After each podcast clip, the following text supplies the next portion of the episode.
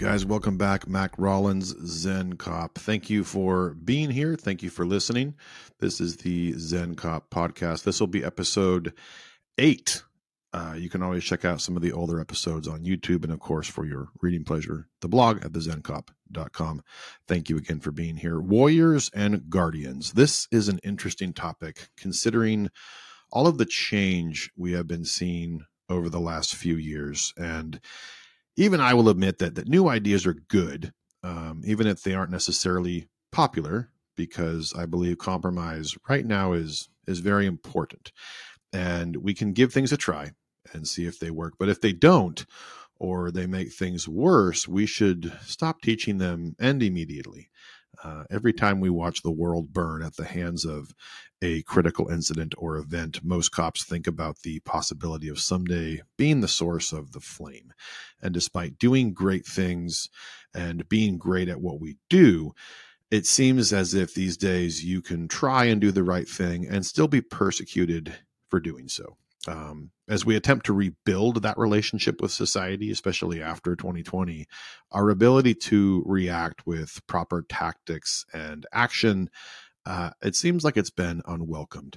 And cops nationwide are compromising their safety in order to retain balance. And uh, it's getting a lot of them killed. As a nation, we have seen many shootings over the years, the far majority of them good shoots and justifiable in modern times, however, one could argue that any use of force is is never a good one in the eyes of the public. We keep hearing the word de-escalation, de-escalation, de-escalation, and we are teaching the use of de-escalation in almost every practice that we have as an option for force. It seems, however, that even with de-escalation, uh, and regardless of what our intent was at the time, we will more than likely be wrong in the court of public opinion and what the evening news chooses to broadcast. And the opposite result of that scenario would be a dead cop. So, why do certain scenarios or people get a free pass and law enforcement is ultimately uh, judged either way, dead or alive? And why does a dead cop seem to hold lesser of a value than anyone else? Or so it seems as of late.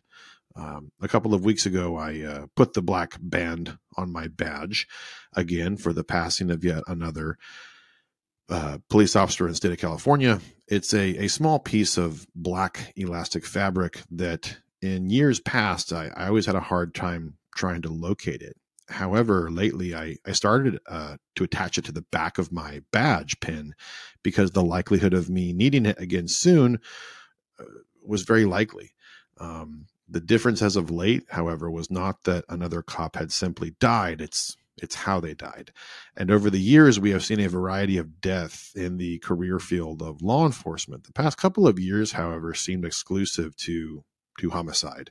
And that's because the intentional killing of cops is the highest that it's been in about 20 years.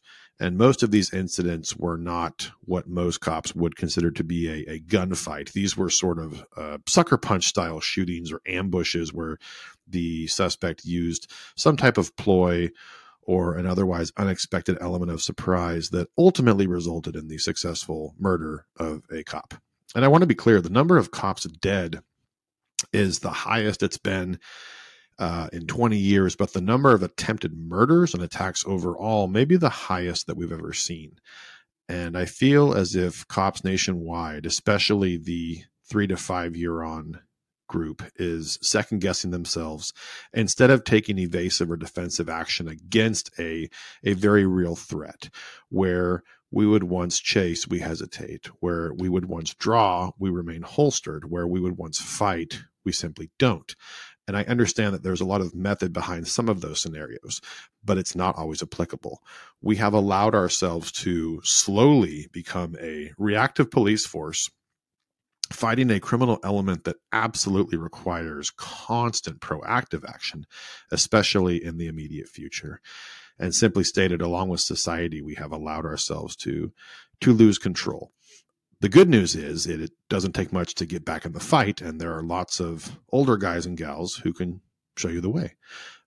That word fight, though, it makes some people very nervous these days. There are some people who are very afraid of that word when it is applied to American policing. However, that's because I believe that they are misinterpreting the word entirely. I understand the the literal definition, and that's not what I'm talking about.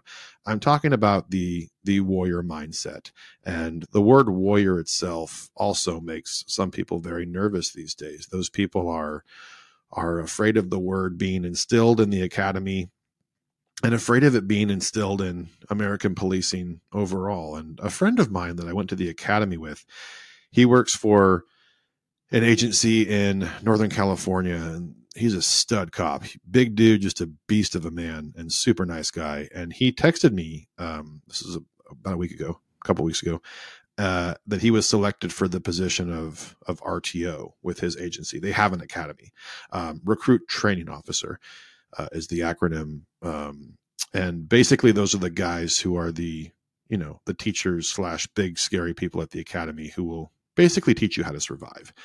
And I congratulated him and told him that he was going to do absolutely great things and he was going to terrify those kids. And I couldn't think of a, a better person for the job.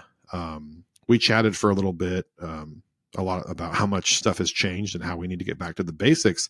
And then he texted me something that I will I will never forget. He told me I'm going to bring back warriors, not guardians.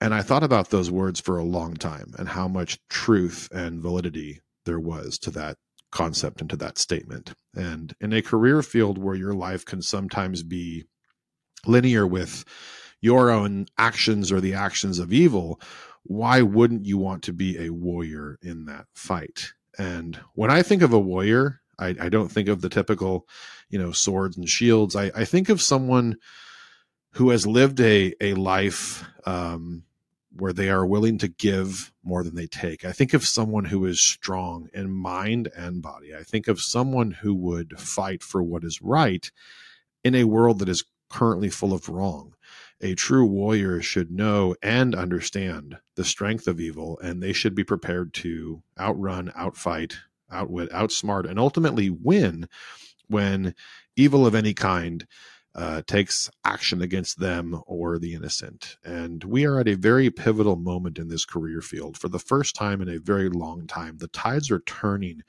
Uh, very strongly against us, and we are seeing a, a decline in our ability to effectively combat the the criminal element. Frankly stated, the bad guys are winning and in record numbers right now.